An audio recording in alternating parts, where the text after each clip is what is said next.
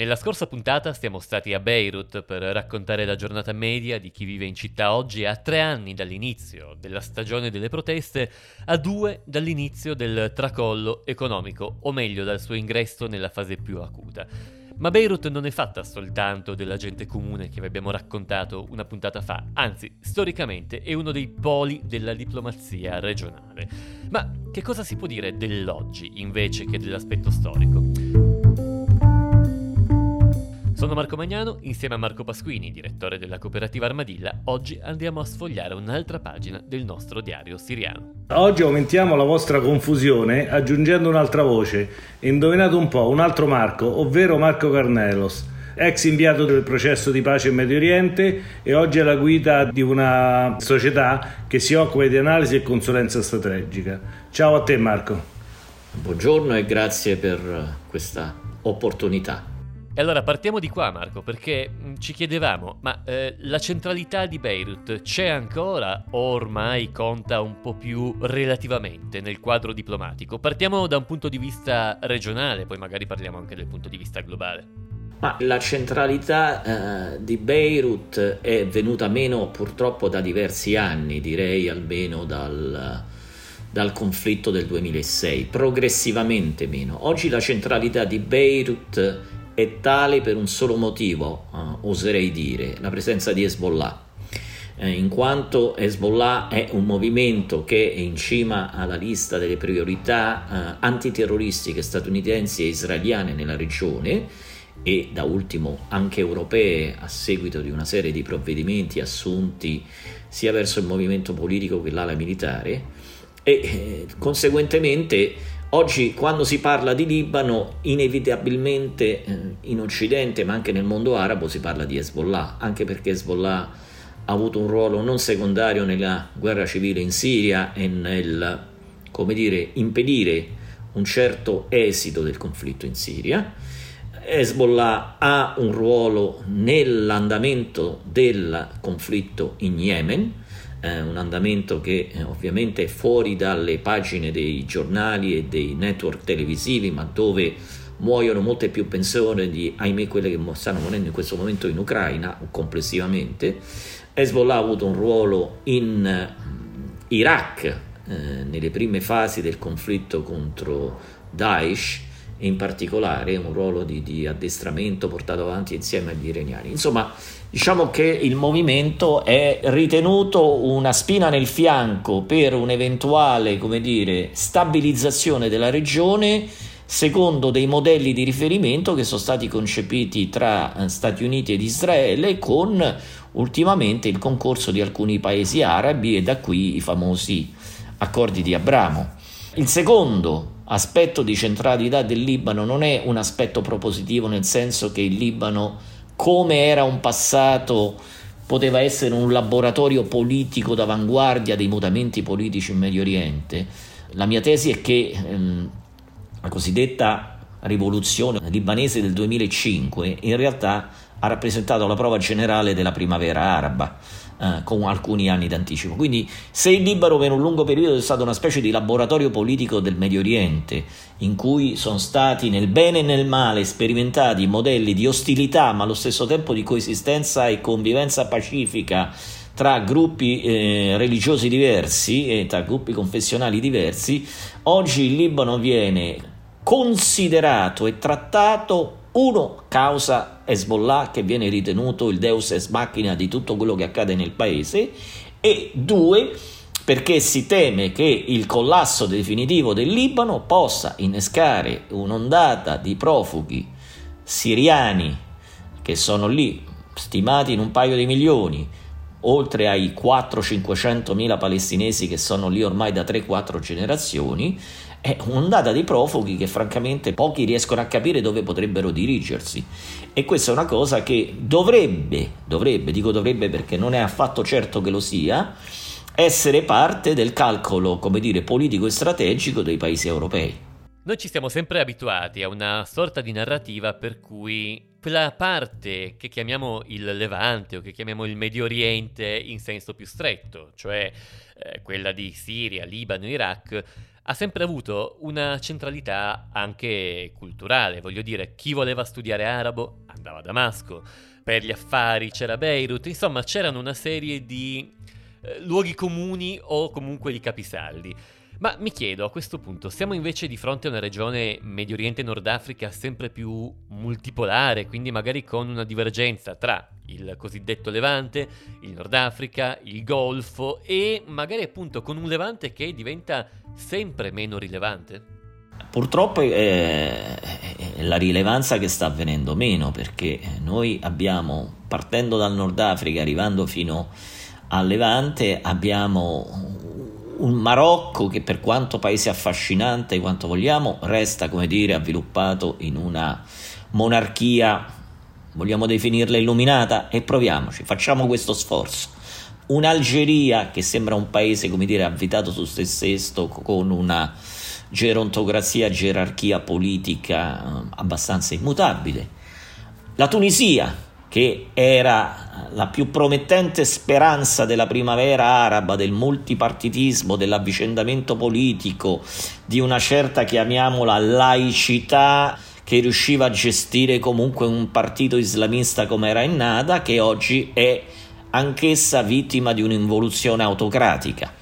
La Libia, possiamo dire, non pervenuta in quanto di elezioni non ve ne traccia, il paese eh, ormai è uno stato fallito, una specie di costa dei barbari che ci ritorna a, al 1800, alla prima spedizione dei Marines americani all'estero, che non a caso nel loro motto parlano delle spiagge di Tripoli e quando dicono Tripoli si riferiscono a Tripoli di Libia. E abbiamo un Egitto a sua volta, eh, voglio dire, come dire, avvitato in questa spirale eh, autoritaria, dopodiché c'è il, c'è Israele che è una realtà del tutto diversa e che tende come dire, a presentarsi come una realtà soprattutto diversa, ovvero una startup nation con profili tecnologici avanzatissimi da una parte, eh, però come dire con una prassi politica nei confronti di parte della sua popolazione e di quella occupata nei territori che nulla hanno a che fare con, tra virgolette, l'unica democrazia del Medio Oriente o con una democrazia in quanto tale, perché voglio dire, per Israele vince sempre un'eccezione, quello che fa un qualunque paese da un punto di vista della propria sicurezza viene facilmente criticato e censurato, nel caso di Israele ormai è prevalsa nella narrativa mediatica una specie di eccezione al quale in buona parte tutto è concesso. Abbiamo il Libano tecnicamente collassato e fallito, la Siria idem, abbiamo una Giordania che è appesa un filo perché da un punto di vista dei dati macroeconomici il paese è sull'orlo del baratro, un Iraq che tenta di ritirarsi su dopo, come dire, 30 anni di conflitto perché secondo me il conflitto iracheno inizia nel 1980 nella guerra contro l'Iran e non è mai finito, o meglio è finito, possiamo dire, nel 2017 con la presa di Mosul, in cui la città è stata rasa al suolo peraltro e poi i paesi del Golfo eh, dove c'è praticamente un distacco di reddito e di prospettive e di potenzialità che eh, è enorme rispetto a quello che vediamo tornando verso Occidente. E quindi eh, è una regione che sta diventando marginale, eh, a quanto pare, in cui gli stessi Stati Uniti stanno da tempo considerando una o razionalizzazione delle loro risorse in loco o un ripiegamento o addirittura delle formule più, come dire, innovative, originali. Secondo me gli accordi di Abramo sono un grande, come dire, trade-off in cui sostanzialmente gli americani rinunciano al ruolo di gendarme e lo subappaltano ad Israele con le sue capacità tecnologiche, con le sue capacità di addestramento, con la sua industria degli armamenti. E in cambio il ruolo di, di, di banchiere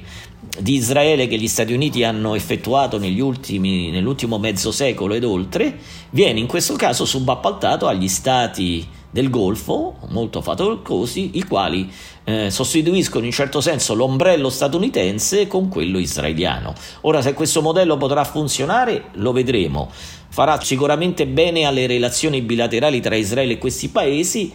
resta un nodo irrisolto i cui gli ultimi episodi di violenza che abbiamo visto in Israele in questi giorni ce lo ricordano di tanto in tanto, cioè esiste un nodo irrisolto di un popolo che non vede ancora soddisfatto il suo diritto all'autodeterminazione e quindi come hanno diritto, tra virgolette, all'autodeterminazione in, un certo, in senso lato, figurato, gli ucraini nei confronti della Russia, eh, dovrebbero averlo anche i palestinesi che stanno combattendo ormai da diversi decenni nei confronti di Israele. Ma questa, come direbbe qualcuno, è un'altra storia. Volevo anche ricordare che Marco Carnelos è ex diplomatico, ambasciatore italiano per l'Iraq, inviato speciale anche per il conflitto israelo-palestinese, sì. inviato speciale per la Siria, quindi ha una grandissima esperienza e su questo vorrei però eh, fargli una domanda. In tutta questa sua rappresentazione, che mi sembra come al solito molto puntuale,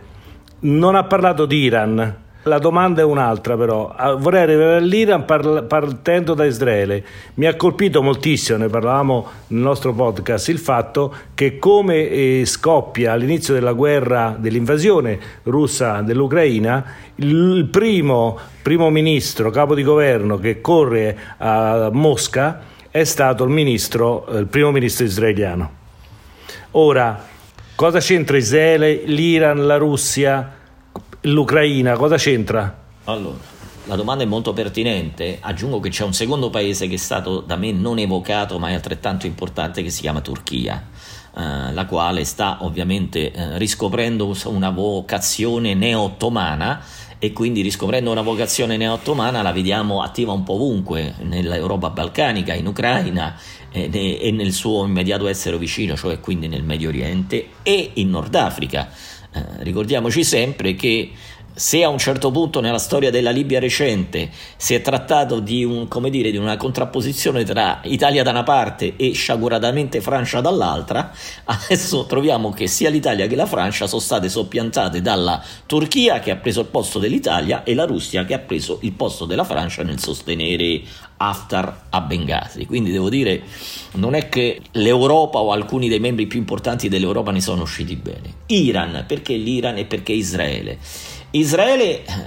mantiene e coltiva importanti rapporti con la Russia e l'Ucraina per innanzitutto aver dire, assorbito ingenti flussi di cittadini ebrei russi e ucraini che hanno nel corso degli decenni precedenti preferito per svariate ragioni stabilirsi in Israele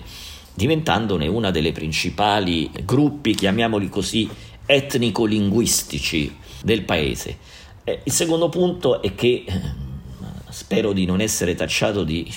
di antisemitismo, ma la preponderanza di cosiddetti oligarchi, sia ucraini che russi, eh, sia il caso che siano di religione ebraica. Questo non vuol dire nulla, naturalmente, però diciamo che è una leva importante anche da un punto di vista politico. Terzo ordine perché Israele ha compreso che sia nei confronti dell'Iran sia nei confronti della Siria, mantenere un rapporto con Israele è importante. Ci sono alcune indiscrezioni che arrivano addirittura a dire che ci sia una sorta di intesa sul terreno tra israeliani e russi per fare in modo che i raid israeliani in Siria in qualche modo siano meglio indirizzati onde non effettuare o troppi danni a sfavore dei russi o siano meglio indirizzati in ordine ad andare su dei bersagli ben precisi. Mm, queste sono soltanto indiscrezioni ovviamente. Quanto poi alla, all'Iran è perfettamente chiaro che essendo la Russia membro permanente del Consiglio di sicurezza con diritto di veto, ha una voce non secondaria in quello che potrebbe essere un nuovo accordo nucleare che rimetta in pista quello precedente o semplicemente come si profila riprendere il precedente accordo così com'era e rimetterlo in pista con la riadesione statunitense, ammesso che la cosa poi sia sostenibile nel tempo, questo lo vedremo tra pochi giorni o poche settimane al massimo, a quanto ci dicono le indiscrezioni. E la Russia è anche importante perché Apparentemente i quantitativi di uranio arricchito al di sopra del 3,67%, di cui eh, l'Iran, secondo uh, l'intesa che dovrebbe essere rimessa in pista, dovrebbe liberarsi, verrebbero in qualche modo mh, spediti in Russia e conservati in Russia. Ora, quest'ultimo aspetto, mi permetto qui di introdurre una novità, alla luce dell'andamento delle relazioni in corso tra Stati Uniti e i paesi europei e la Russia, io comincerei ad avanzare qualche perplessità che poi i paesi occidentali acconsentono all'opzione che l'eccesso di uranio arricchito che debba essere, come dire, sottratto a Teheran per evitare che diventi troppo vicino alla so- cosiddetta soglia nucleare sia poi effettivamente stoccato in Russia e magari potrebbero, come dire, eccepire il fatto che questo uranio potrebbe o dovrebbe essere stoccato altrove. L'Iran è un fattore importantissimo perché se l'accordo con l'Iran viene rimesso in pista ci sono delle conseguenze immediate. Primo, plausibilmente dai 2 ai 3 milioni di barili di petrolio iraniano potrebbero ritornare sul mercato e in un momento come questo un congente afflusso di petrolio iraniano sul mercato potrebbe abbassare il prezzo del petrolio che come noi sappiamo anche a causa della guerra in Ucraina è andato ben oltre i 100 dollari al barile. Il primo a beneficiarne potrebbe essere Joe Biden, in cui si ritroverebbe con la benzina negli Stati Uniti che tornerebbe sotto i 4 dollari al gallone, eh, un benchmark o un parametro molto importante in vista delle elezioni di medio termine che avrà a novembre. Naturalmente dal punto di vista iraniano questo implicherebbe il fatto che circa 90 miliardi di dollari stimati di fondi iraniani congelati in diverse banche internazionali in base alle cosiddette sanzioni finanziarie statunitensi che unico paese al mondo hanno una uh, validità extraterritoriale. Gli Stati Uniti credo sia l'unico paese al mondo le cui leggi valgono anche in altri paesi o meno sono tollerate in altri paesi. Ecco che gli iraniani potrebbero ritrovarsi progressivamente con una corposa iniezione di liquidità che andrebbe a tutto beneficio della loro economia che negli ultimi anni ha subito pesanti danni a causa delle sanzioni. Resta da vedere infine come Israele e i paesi arabi più like-minded con Israele, ovvero Arabia Saudita, Emirati Arabi Uniti, Bahrain e quant'altro, reagiranno o recepiranno questa eventuale novità positiva. Ora, in Israele non c'è più eh, Netanyahu, che ha fatto dell'opposizione all'accordo con l'Iran un tratto distintivo, c'è un esponente politico che, politicamente parlando, è ancora più a destra di Netanyahu, perché Bennett, soprattutto in questioni di nazionalismo e nell'essere anti-palestinese, ha all'attivo tutta una serie di dichiarazioni di posizione ancora più estremiste di Netanyahu, che però ha avuto, secondo me, l'intelligenza politica di smarcarsi dal peggio che Netanyahu ha saputo manifestare negli ultimi anni e adottare con Washington un atteggiamento sicuramente più pragmatico. Certo, in mezzo a tante notizie negative il fatto che magari nei prossimi giorni o settimane, eh, io ero a Doha recentemente, ho parlato con diversi esponenti iraniani, um, Doha Forum, e eh, voglio dire, pare che sia rimasto un solo punto aperto per la definizione dell'accordo che ha a che fare con la designazione del, dell'IRGC, praticamente i guardiani della rivoluzione iraniani, questo gruppo paramilitare, che gli iraniani considerano parte integrante delle loro forze armate a tutti gli effetti e quindi non eh, tollerano che venga messo su una lista di entità terroristiche, mentre Stati Uniti, Israele e buona parte degli europei ritengono un'organizzazione un'entità terroristica e il punto è proprio quello. Accetteranno gli americani di togliere questa organizzazione dalla lista delle organizzazioni terroristiche censita ogni anno dal Dipartimento di Stato? Lo vedremo. Personalmente sono un po' scettico perché in questo momento politico non vedo l'amministrazione Biden in grado di reagire alla reazione del congresso statunitense se l'IRGC dovesse essere rimosto dalle liste terroristiche come richiesto dagli iraniani. È anche vero che si tratta di una rimozione piuttosto simbolica perché le vere sanzioni americane che colpiscono uh, questa entità sono sanzioni di natura finanziaria che sono state adottate ben prima di quelle che furono adottate da Trump e sono quelle sanzioni finanziarie che di fatto hanno svuotato anche l'accordo del JCPOA, quello del 2015, perché eh, ovviamente le sanzioni finanziarie statunitensi hanno indotto quasi tutte le banche del mondo ad astenersi dal eh, agevolare eh, relazioni commerciali con l'Iran e quindi all'emissione di lettere di credito proprio per il timore di incorrere in sanzioni eh, bilaterali da parte del Tesoro degli Stati Uniti e per come è strutturato oggi il sistema finanziario internazionale, se il Ministero del Tesoro degli Stati Uniti decide che una banca non debba più lavorare, quella banca praticamente non lavora più perché tutto il sistema dei pagamenti internazionali transita attraverso il clearing system di New York, gestito appunto dal Ministero del Tesoro americano. Ecco, rimaniamo sulla posizione iraniana, ma soprattutto su queste prospettive di accordo. Tutto questo per tornare al punto da cui siamo partiti. Che tipo di impatto potrebbe avere sulla regione, sulla macro regione composta da Libano e Siria? Beh, eh, devo dire, se c'è un accordo, secondo tutti gli esperti, ma questo non è una garanzia che accada, ci dovrebbe essere un allentamento della tensione un po' ovunque, nel senso che l'accordo potrebbe indurre l'Iran ad atteggiamenti più cooperativi sia nelle proprie relazioni con alcuni paesi arabi, sia nello Yemen, sia nel Libano, eh, eccetera. Ora, di questo non c'è alcuna garanzia, è una scommessa tutto questo, ma è proprio la regione che va assumendo dei contorni piuttosto diversi, cioè ci sono alcuni fatti che sono accaduti nelle ultime settimane che sono abbastanza indicativi. il principe della corona, prossimo re dell'Arabia Saudita, è non vuole più avere rapporti con gli Stati Uniti, respinge le telefonate del presidente Biden, si è rifiutato di aumentare la produzione di petrolio per calmierarne il prezzo a causa della crisi in Ucraina, sta iniziando a commerciare il petrolio con la Cina in renminbi e non con il classico dollaro o petrodollaro che è stato usato per decenni. Lo stesso dicasi per gli Emirati Arabi Uniti, cioè è in corso anche nella regione un uh, mutamento che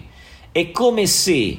i paesi della regione, ancor prima che si formalizzasse questo presunto ritiro statunitense dall'area, stiano già operando e agendo politicamente come se gli Stati Uniti se ne fossero già andati. E il che sta determinando, come dire, un fiorire di attività, come dire, diplomatiche. C'è un dialogo zoppicante ma che continua tra Arabia Saudita e Iran. Ha avuto uno stop quando l'Arabia Saudita inopinatamente ha deciso di giustiziare 81 esponenti sciiti nel paese eh, di religione sciita, quindi assimilabili o simpatizzanti dell'Iran, anche se questa è chiaramente una forzatura. C'è un dialogo in corso tra gli Emirati Arabi Uniti e l'Iran, c'è un dialogo in corso tra Emirati Arabi Uniti e Turchia, c'è un dialogo in corso da ultimo, la notizia dell'altro giorno straordinaria, ovvero che Erdogan ha accettato che i 26 sauditi che lui ha incriminato per l'omicidio di Jamal Khashoggi verranno ora processati in Arabia Saudita. Ovviamente dietro ci sarà un'enorme contropartita economica perché sappiamo che l'economia turca non se la passa troppo bene e quindi devo dire sospendendo il giudizio sull'uomo, la sua scaltrezza è proverbiale perché in questo senso ha superato il dissidio storico che aveva con gli Emirati Arabi Uniti sul sostegno alla fratellanza musulmana, ottenendo apparentemente ingenti investimenti o aiuti emiratini. Sta apparentemente facendo lo stesso con l'Arabia Saudita e quindi abbiamo un, una fervida attività diplomatica al quale si aggiunge quella israeliana con questi paesi, anche segnali di disgelo tra Israele e Turchia, ma come io continuo a ribadire. Da ultimo, eh, anche la Siria è tornata tra virgolette tra i buoni, il presidente Assad è stato ricevuto con tutti gli onori ad Abu Dhabi dagli Emirati Arabi Uniti e l'unico che è rimasto fuori da tutto questo nella completa eh, ignavia europea e nella completa, come dire, disinteresse del resto del mondo è il popolo palestinese che oggi può apparentemente vantare soltanto il sostegno dell'Iran e della Siria, che secondo un certo schema internazionale non siano proprio il viatico migliore, i compagni di viaggio ideali per poter soddisfare eh, le loro legittime aspirazioni. Ecco, questa è la situazione, cioè quindi un, lasciando poi stare il Nord Africa che sta prendendo proprio una sua deriva che non riusciamo a capire ancora dove possa approdare, ma che è alquanto preoccupante perché la desertificazione nell'Africa subsahariana avanza. I conflitti tra Etiopia, Eritrea e quant'altro, Sudan, Mali, infiltrazione integralismo islamico, cioè Qui abbiamo una lista di eh, problemi talmente grandi in cui con buona pace, e qui azzardo un po', Ma la vera minaccia che sta incombendo sull'Europa non è certo la minaccia della Russia da est, è una minaccia di instabilità che arriva da sud e da sud-est che in questo momento nessuno vuole vedere o fa finta di non vedere. Ecco, questa è la mia grande preoccupazione. Da queste crisi ripartiremo nella prossima puntata, sfogliando la prossima pagina del nostro diario siriano. Intanto, per ora, Marco Pasquini e Marco Carnelos, noi ci risentiamo. Grazie. Grazie.